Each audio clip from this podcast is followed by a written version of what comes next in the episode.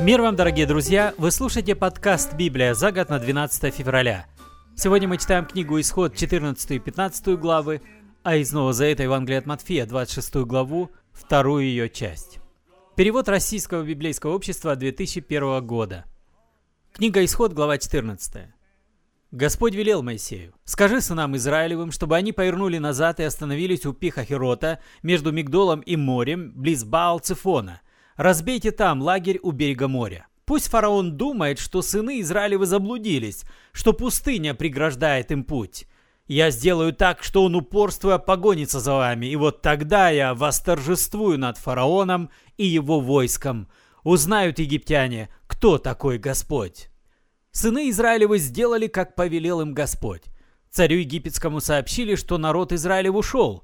Тогда фараон и его вельможи вдруг передумали. «Что мы наделали?» — сказали они. «Мы отпустили сынов Израилевых, наших работников!» Фараон велел приготовить свою колесницу и собрал свой народ. Он взял с собой шестьсот отборных колесниц и все колесничное войско египетское. И на каждой колеснице стояли начальники из царской стражи. И Господь сделал так, что фараон, царь египетский, упорствуя, погнался за сынами Израилевыми, а сыны Израилевы шли, ничего не опасаясь. Египтяне пустились за ними в погоню, конница фараона, его колесницы, его всадники и все его войско, и настигли их на стоянке у моря, при Пи-Гахироте, близ Баал-Цефона. Фараон приближался, посмотрели сыны Израилевы и видят, египтяне гонятся за ними. В страхе они стали взывать Господу. «Что, в Египте негде было похоронить нас?» — сказали они Моисею. «Ты привел нас сюда, в пустыню, чтобы мы здесь погибли. Что ты наделал? Зачем увел нас из Египта? Говорили мы тебе в Египте: оставь нас, пусть мы будем рабами египтян. Уж лучше быть рабами египтян, чем погибнуть в пустыне». «Не бойтесь», — ответил Моисей народу, — «стойте, и вы увидите, сейчас Господь вас спасет. Вы видите перед собой египтян, но больше вы их никогда не увидите. За вас воюет Господь, успокойтесь».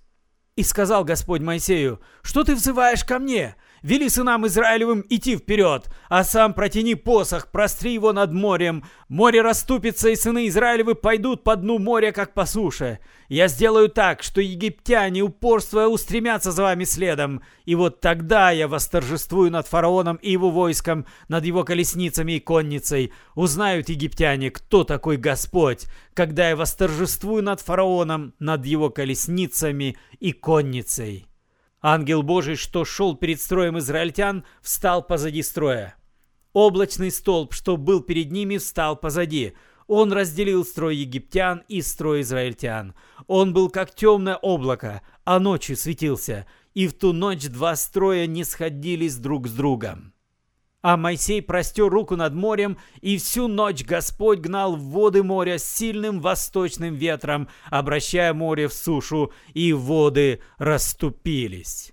И пошли сыны Израилевы по дну моря, как по суше, а по правую руку от них стояла стена воды, и по левую стояла стена воды. А египтяне, вся конница фараона, и колесницы, и всадники погнались за ними по дну моря. Но на рассвете взглянул Господь на египетское войско из столпа огненного и облачного и привел все войско в панику. Он сделал так, что колесницы увязли, египтяне с трудом их тащили. «Нам надо бежать прочь от сынов Израилевых», — сказали египтяне. «За них Господь, это Он воюет с Египтом». И сказал Господь Моисею: «Протяни руку над морем, воды вернутся и потопят египтян, и колесницы, и всадников». Простер Моисей руку над морем, и утром вернулось море. Прямо навстречу его водам бежали египтяне, и вверг Господь египтян в бездну морскую. Вернулась вода и поглотила их всех. И колесницы, и всадников, и все войско фараона, что гналось по дну моря за сынами Израилевыми. Ни один египтянин не уцелел.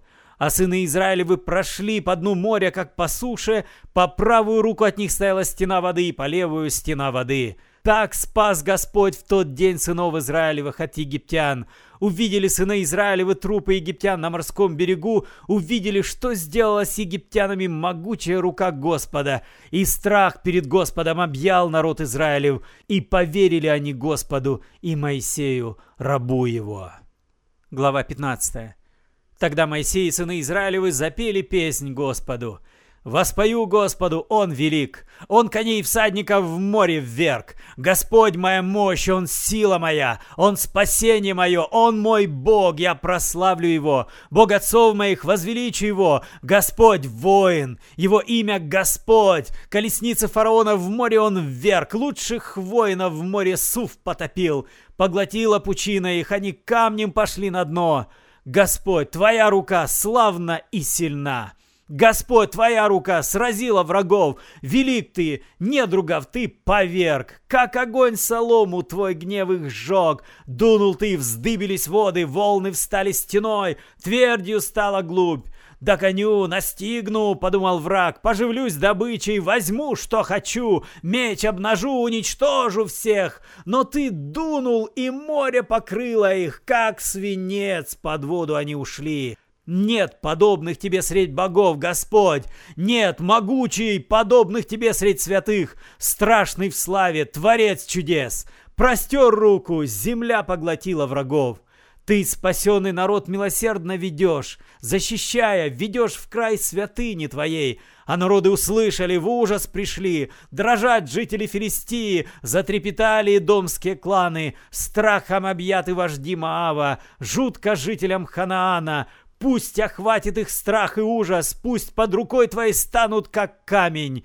Господь, это шествует твой народ, народ, который ты сделал своим. Ты поселишь его на твоей горе. Там, Господь, ты жилище построишь себе. Там, владыка, воздвигнешь святилище ты. И Господь воцарится навеки.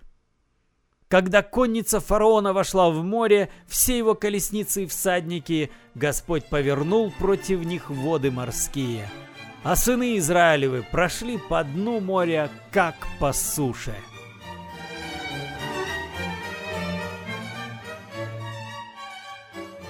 И снова за это мы сегодня заканчиваем читать двадцать шестую главу Евангелия от Матфея, с тридцать шестого стиха.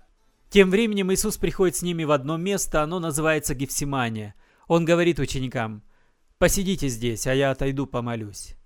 Он взял с собой Петра и двух сыновей Зеведея. Ужас и тоска охватили Иисуса. И он говорит им тогда: «Душа моя томится смертельно. Побудьте здесь, бодрствуйте со мною».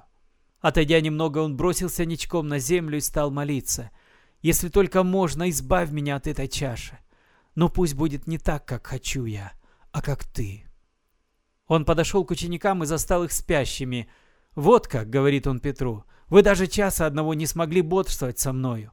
Не спите, молитесь, чтобы устоять в испытании. Дух отважен, но бессильна плоть». И снова во второй раз он отошел и стал молиться: «Отец, если нельзя меня избавить от этой чаши, и должен я выпить ее, пусть воля твоя исполнится». Вернувшись, он снова застал их спящими, у них слепались глаза. Покинув их, он снова отошел и молился в третий раз теми же словами. Потом он возвращается к ученикам и говорит им: «А, вы все спите, отдыхаете.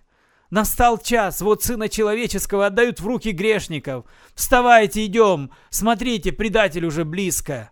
И тут, когда он еще говорил, появился Иуда, один из двенадцати, и с ним большая толпа с мечами и кольями, посланная старшими священниками и старейшинами.